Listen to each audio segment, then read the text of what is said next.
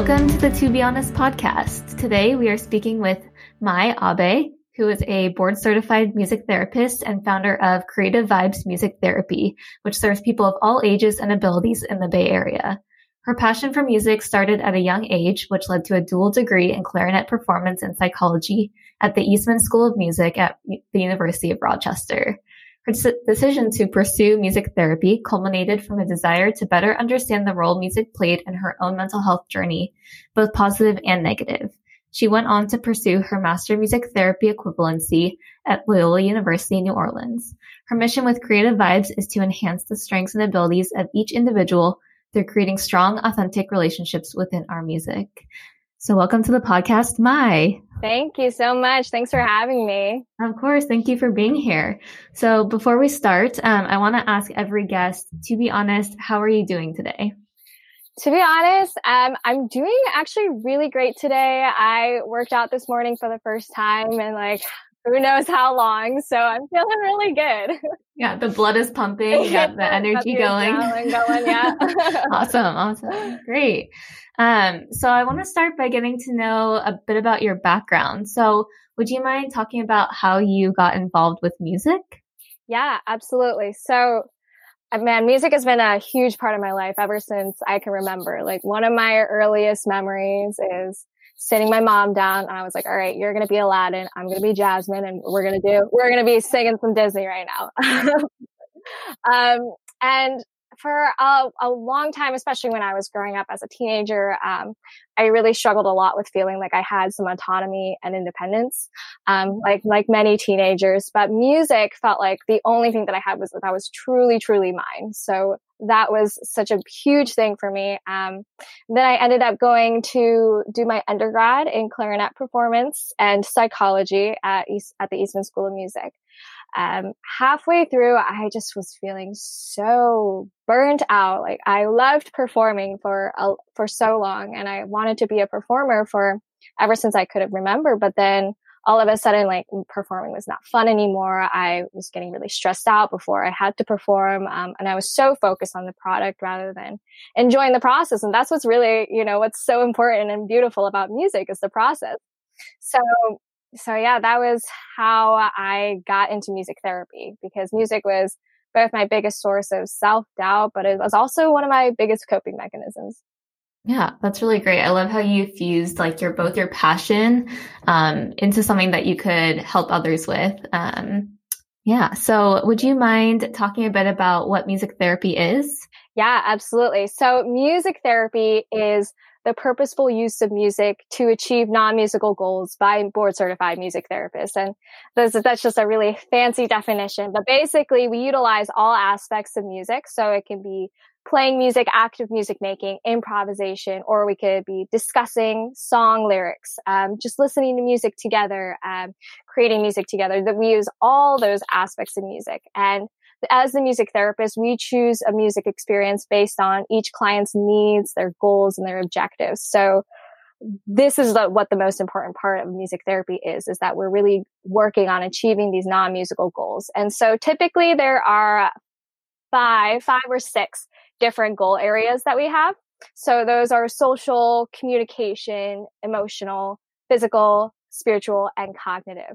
And so some examples of those goals can look like uh, community building. Um, a big one that we've been really working on recently, especially during COVID, has been combating isolation, you know, really just feeling like we're part of a community and being able to connect with others despite not being able to be in person. Um, different coping skills. Um, with little, little ones, I do a lot of turn taking, um, awareness of others. Um, and some, some people even don't realize that music therapy can also work on physical goals like lateral movement. Um, I've done some work with stroke patients where uh, we'll work on being able to walk, getting that rhythm of walking back together. Um, treatment motivation and reinforcing daily living skills. Those are just some of the goals that we might be able to do in music therapy. Awesome. So who who is like the general population that you work with? And then second part of that is who benefits from music therapy? Yeah. So I typically, my primary populations that I work with, I do a lot of work with seniors. Uh, a lot of work with children um, and adults with varying abilities, and as well as teens and adults in mental health and behavioral health treatment, specifically in depression, anxiety, uh, substance use disorders. Those are the most common diagnoses that I see coming up in my work. Um, but really, like, everybody can benefit from music therapy. And that's what I love about it, is that because music is such a universal thing, you know, we all have some sort of connection with music, right? Like, whether it's, oh, we don't like a certain kind of music, or, you know, we really love something. And that is what's so powerful about it, is that it really evokes an emotional response in everybody. Yeah, definitely. Um, and how do you become a music therapist? Yeah. So becoming a music therapist can be kind of a long journey. So I actually did it a little bit of a roundabout way. Um, so I did my bachelor's in music performance and psychology, and then I went on to do my master's in music therapy equivalency, which is kind of like, um, you take all the bachelor degree requirements, and then you also tack on like a few uh, master's level requirements as well. Um, but typically you can get a bachelor's degree in music therapy. And then once you, during your four years of schooling, you'll go through, I would say, like at least four or five practicums. And those are like three or four months where you go to a certain site for once a week, and you get to actually practice and implement, you know, implementing music therapy sessions. And then once you do that, once you're finished with school, you have to go on to your internship. And so that's about a six, six to nine month program, uh, twelve hundred hours, where you really dive deep into, you know, it's basically a full-time job where you just dive deep into really becoming a music therapist, honing your skills, really getting used to actually implementing and planning and everything like that.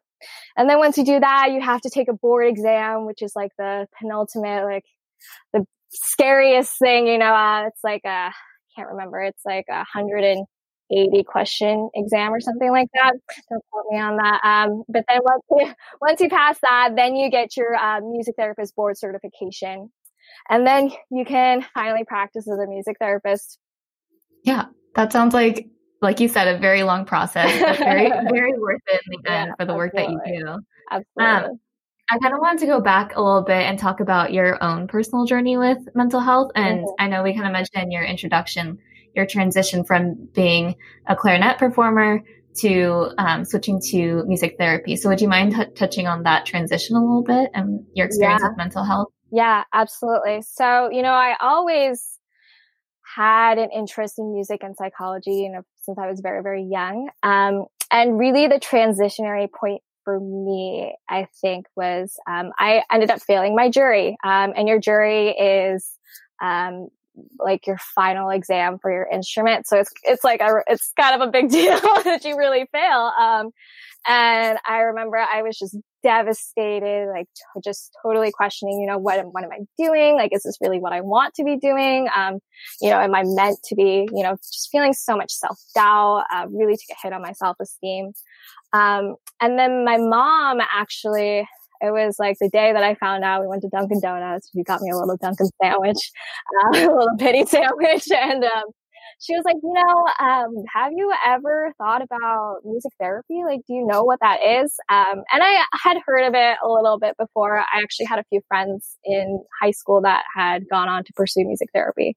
Never really thought that that was something that I would personally be interested in. I was so focused on being, you know, oh, I'm going to be a performer, and this is who I am, and this is what I'm going to do. Um, but you know, after she said that, I started exploring it a little bit more, and it just, it just made sense to me, you know.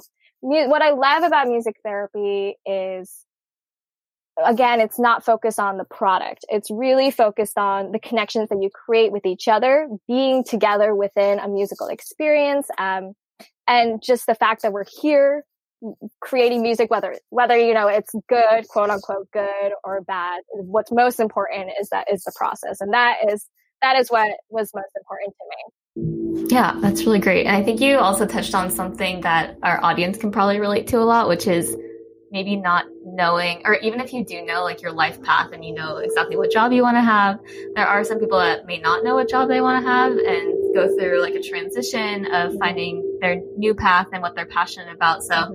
I think your journey really speaks to that, and Thank you. how you you started one way and thought maybe you would do something with music directly, and then mm-hmm. you still are doing something with music directly, mm-hmm. but in a different in a different sense. But yes. you still you found your path along the way, and I think that's that's really cool. Yeah, and very relatable. Yes, thank you. Yeah, you know, and it was just it's so funny because if you had told me, you know, maybe ten years ago, you, you might not be a performer, I would have been like, that is crazy. What are you talking about? Like, this is, this is who I am.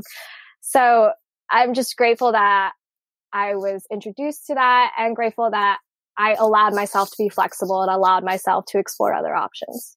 Definitely. Yeah. Um, so as a music therapist, what sets you apart from a performer or educator? Yeah. So that's, that's like the biggest question that I hear all the time. So I like to call music therapy, so the difference between a performer, I would say, is that a performer really focuses on the technical and expressive aspects of music. So you, you, the ultimate goal as a performer is that you're you're creating music, you're putting your own interpretation of this music and expressing it and showing that to your audience, right? It's a performance. What the difference is that they're not trained in the therapeutic aspects of music. So, for example, they might not be able to utilize the repertoire that they have to achieve these non-musical goals that the clients can implement outside of the time that they spent together. Really, the goal is that they're listening and listening in this musical experience together, which is great. You know, that's that's a wonderful thing. But another thing that's different is that the perform as a performer, you're not really trained in noticing and responding to the different psychological aspects of each client.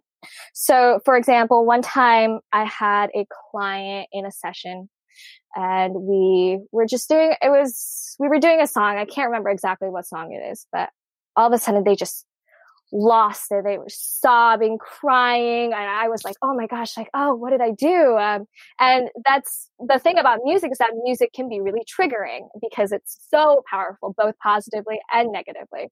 So as a performer, you know, if someone, someone did that in, in a performance, you'd be like, oh God, like, what do I do? Um, but as a music therapist, uh, we have the training where we can respond to that. You know, we can help them regulate themselves and help the group regulate and not let that distract from the time that we have together. But the difference between an educator is that um, an educator really focuses on teaching certain skills related to music. So that can be like note reading, rhythm, musicality, um, learning how to play instruments. And though that, that can all be useful outside of sessions, and that those are some things that we do um, cover in music therapy, the main goal as a teacher is to just impart that musical knowledge. Whereas as a music therapist, you know, we might work on rhythm, but the reason why we work on rhythm is because we want them to be able to walk in a more, um, what's that called? Walk in a more rhythmic way, or uh, they would be able to use that outside of the sessions that we have together. So I think that that's really the biggest difference between all of them. Yeah. So almost using music as a tool to build on life skills. Absolutely. And yeah, I really yeah. like that. Yeah. Thank you for making that distinction. Okay. Um, so let's talk about the work you do now a bit. So would you mind talking about the company or business that you started? Yeah, absolutely. So um, my company is called Creative Vibes Music Therapy. We are a resource-oriented music therapy practice. And what resource-oriented means is that we really focus on the individual's strengths and abilities rather than seeing them as the diagnosis and what they need fixed. So I, I think like that's just so important to me uh, as as a human being. I think that that's so important to really focus on what are we capable of, and it's so much more motivating for my clients that they they are able to have these success oriented uh, activities and interventions, and that they can expand on them, and that they know that somebody believes in them. Uh, so a lot of the work, again, we do a lot of work with children and adults with varying abilities, and teens and adults in mental and behavioral health treatment. Right now, because I am the founder, I do a lot more advocacy work. So I do a lot of speaking with others about music therapy and its benefits. Awesome. Yeah, it sounds like you're, you're, I won't say all over the place, but you're doing a lot at once, which sounds very busy, but very rewarding at the same time. Thank you. Yeah, it is. Uh, yeah. Um, so what is the best part of being a music therapist? I think the best part is that I'm able to utilize something that I really love and that I really believe in, and that I, I can use that to connect with others. And that's just so amazing to me. I think that that's such, so beautiful. And how do you think that, um, I've touched on this a little bit, but how do you think that um, music benefits people struggling with behavioral health issues? Yeah, absolutely. You know, it's so crazy. There's so much music therapy research out there that shows how beneficial ju- even just listening to music can be. So listening to our preferred music produces dopamine, which controls the reward centers in our brain. And it's crazy because just listening has this effect. We don't have to play. We don't have to engage. It's just, just being in that space. Um, and it's also been shown to, to decrease pain, uh, pain, uh, to help in pain management, both physical and emotional pain management. And there's a few different theories about why that could be.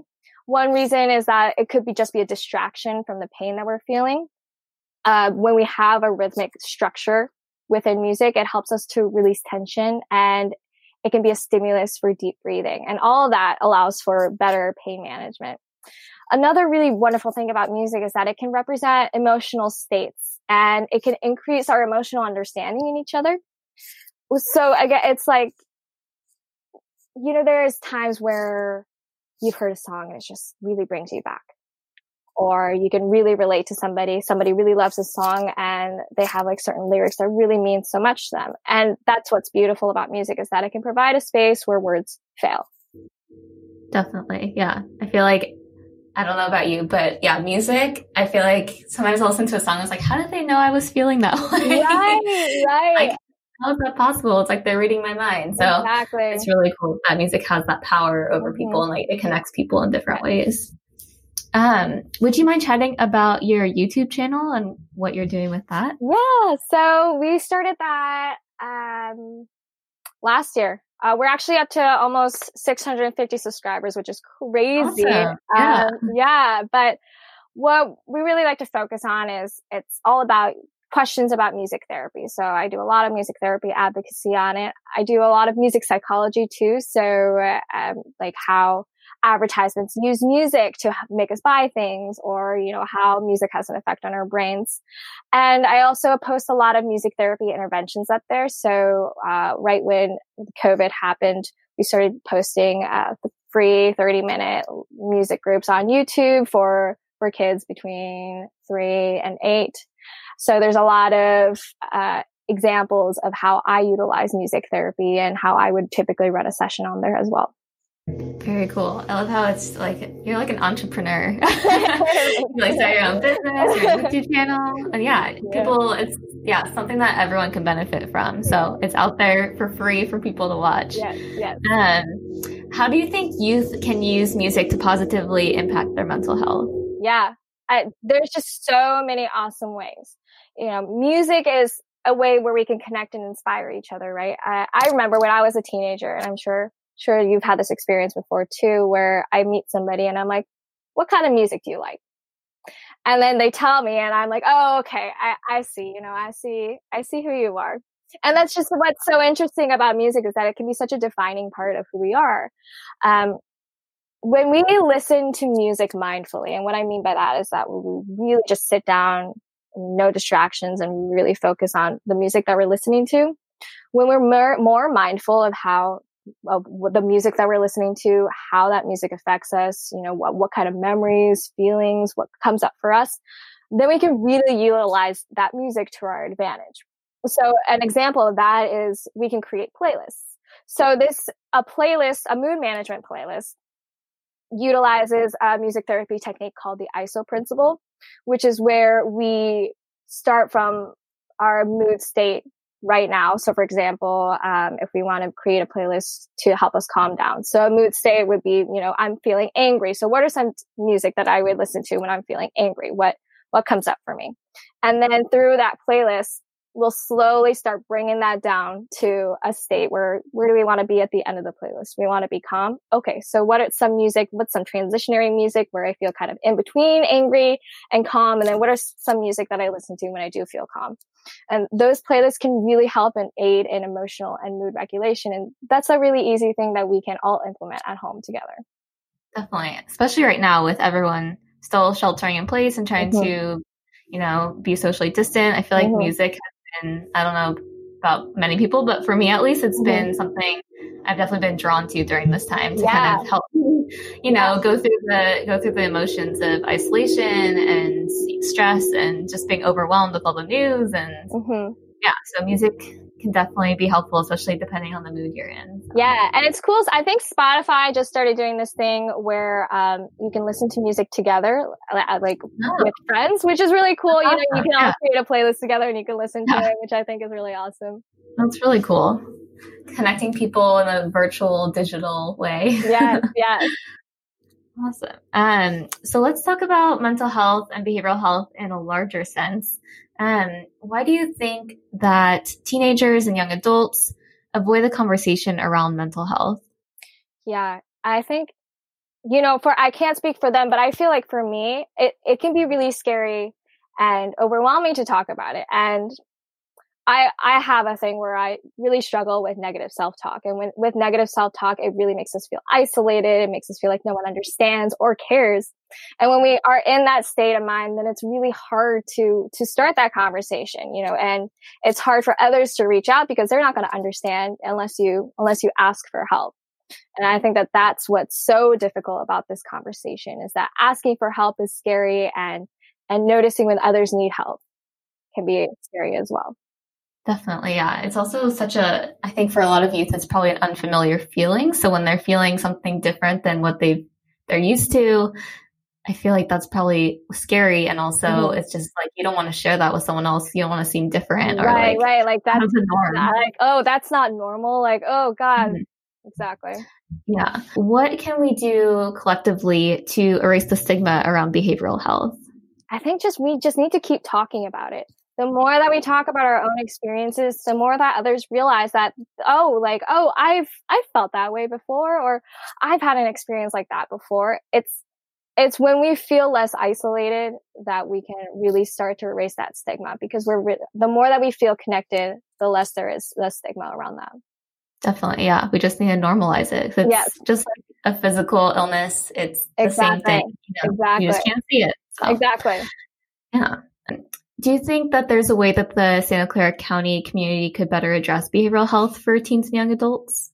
Yeah, I mean, I love what you're doing with this podcast here, right? I, I really, you. I really think that things like this, we can do a lot more of this, um, mm-hmm. more community outreach like this, where we really start to to talk about and and normalize again, like mm-hmm. normalizing, normalize, normalize. Like that is, I think, the number one thing that we need to be doing right now. Definitely, I. A hundred percent agree. Mm-hmm. And why do you think music therapy is essential for behavioral health? Yeah, I think music therapy is just so amazing because it can meet people where they're at. Not only can it help us process and express our emotions, but it can also help create a safe environment where we can feel free to build healthy relationships with not only with ourselves, but with others, right? I, I also really believe that music therapy is so empowering. Uh, for me, when I run sessions, I, I the most important thing for me is that I give my clients autonomy. They get a choice. They get a say. You know, I'm not going to come in and be like, "This is we're doing this today," and you know, you don't get any say in it. Like you are the expert of your own experience. And music is so flexible in that it can appeal to you in any any emotional state, any any place that you're in, any. It, it creates safety for you. Yeah. Yeah. I really like that answer. Thank you. And what advice would you give to youth experiencing mental health issues right now? It's okay to ask for help. And actually, I want to say, instead of saying, okay, I want to say it's actually really brave, incredibly brave of you to ask for help. And you should be proud of yourself. Definitely. Yeah. I feel like any, no matter what your age, you don't want to feel like a burden to anyone else mm-hmm. when you're going through anything. So reaching out for help feels like so much, yeah. it's like a lot on your shoulders, but mm-hmm. it's necessary for you to either, you know, talk out what you're feeling or mm-hmm. seek the help that you need. Um, because those around you love you and care about you mm-hmm. and want you to succeed and want you to be healthy. So right, um, you won't be a burden to anyone. Exactly. Exactly. Yeah. And you know, when you do ask for help, it's like setting boundaries, right? I, I I love doing boundary work, but when we set we need when we set boundaries, we actually have to state them, because nobody will know. Nobody will know what's going on inside of you or what you're feeling unless you actually express it. And that is the best way to establish healthy relationships, is when we set and state what we need. Exactly. I just, I literally just posted that on the To Be Honest Instagram yesterday. Oh, no. I like, I was, I said something along the lines of, you have to communicate your boundaries, because oh. how else will anyone know them? You know, right. Like, people can't read your mind, and it's a really hard conversation to have sometimes, but it's necessary for your own mental health. Exactly. So, uh, I like to ask every guest, um, what's something you do every day to take care of your mental health? Yeah. Um, so I started doing this right at the beginning of the year. This was my New Year's resolution, but three things I'm grateful for every night. Um, and that has like really just changed. I really think has been really beneficial for me. And I, when I say three things that I'm grateful for, I really like, I don't like to be like, oh, you know, I'm grateful for the, the nice weather. I'm grateful for the people around me. You know, I really like to focus on like what happened to me today, or what did I do today that I am truly grateful for. And when you allow yourself to feel grateful, then you, then you allow yourself to just, you know, be happy. Um, especially because I, again, like I've struggled a lot with negative self-talk and feeling like I'm not doing enough, and, oh, like I should have done this and I should have done that. And when I sit down and I think three things that I'm grateful for, then I actually allow myself to be proud of the things that I've actually accomplished. Definitely. Yeah. I think that's a great activity, especially right now, when it sometimes our days feel a little, you know, repetitive. So uh-huh. I think really di- diving deep and thinking of like, what are you grateful for, like uh-huh. throughout that day, is really, really important. Yeah, I think that's exactly. Really good advice. So tell us something that you're looking forward to about the future, whether it's your business, your YouTube channel, or just personally something that you're looking forward to. Yeah. So business wise, uh, we actually just hired someone, which is so exciting. Nice. Uh, thank you. So um, we're really looking forward to just being able to expand and just continue mm-hmm. providing music therapy services for more people in the Bay Area. Um, personally, I'm really looking forward to just being able to finally go out and listen to live music and perform again and play live music again with people. That's what I'm really looking forward to. Yeah. Have you guys had to adapt during COVID times with music therapy? Is it virtual now, or how does that work? Yeah, so we were doing a lot of virtual right when everything happened. Um, we're slowly moving back into more in-person sessions. Uh, we do a lot of outdoor, socially distanced sessions, um, and we do, uh, um, yeah, outdoor and socially distanced sessions, yeah. So thank you, Mai, for being on the podcast. Um, would you mind sharing where people can go to learn more about you and the work you're doing? Yeah, absolutely. Um, if you're interested in services, music therapy services for either yourself or for a facility or group, you can go to my website. It's Creative Vibes, M T, M as in music, T as in therapy dot com. And you can also find us on Facebook, Instagram, LinkedIn, YouTube. Uh, we're the same name, Creative Vibes, M T. Uh, throughout all social media as well. Awesome. Thank you so much. And I hope we can chat again soon. Thanks so much. Talk to you soon. Bye. Bye.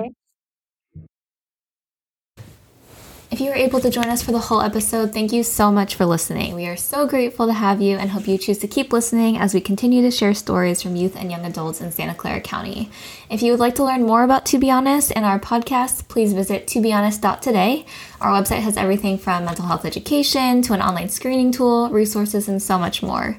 And if you are interested in being a guest on the podcast and would like to share your own experience with behavioral health, please email us at t b h dot today at gmail dot com. We also have all of this information in the show notes, so we hope to talk to you soon. Bye.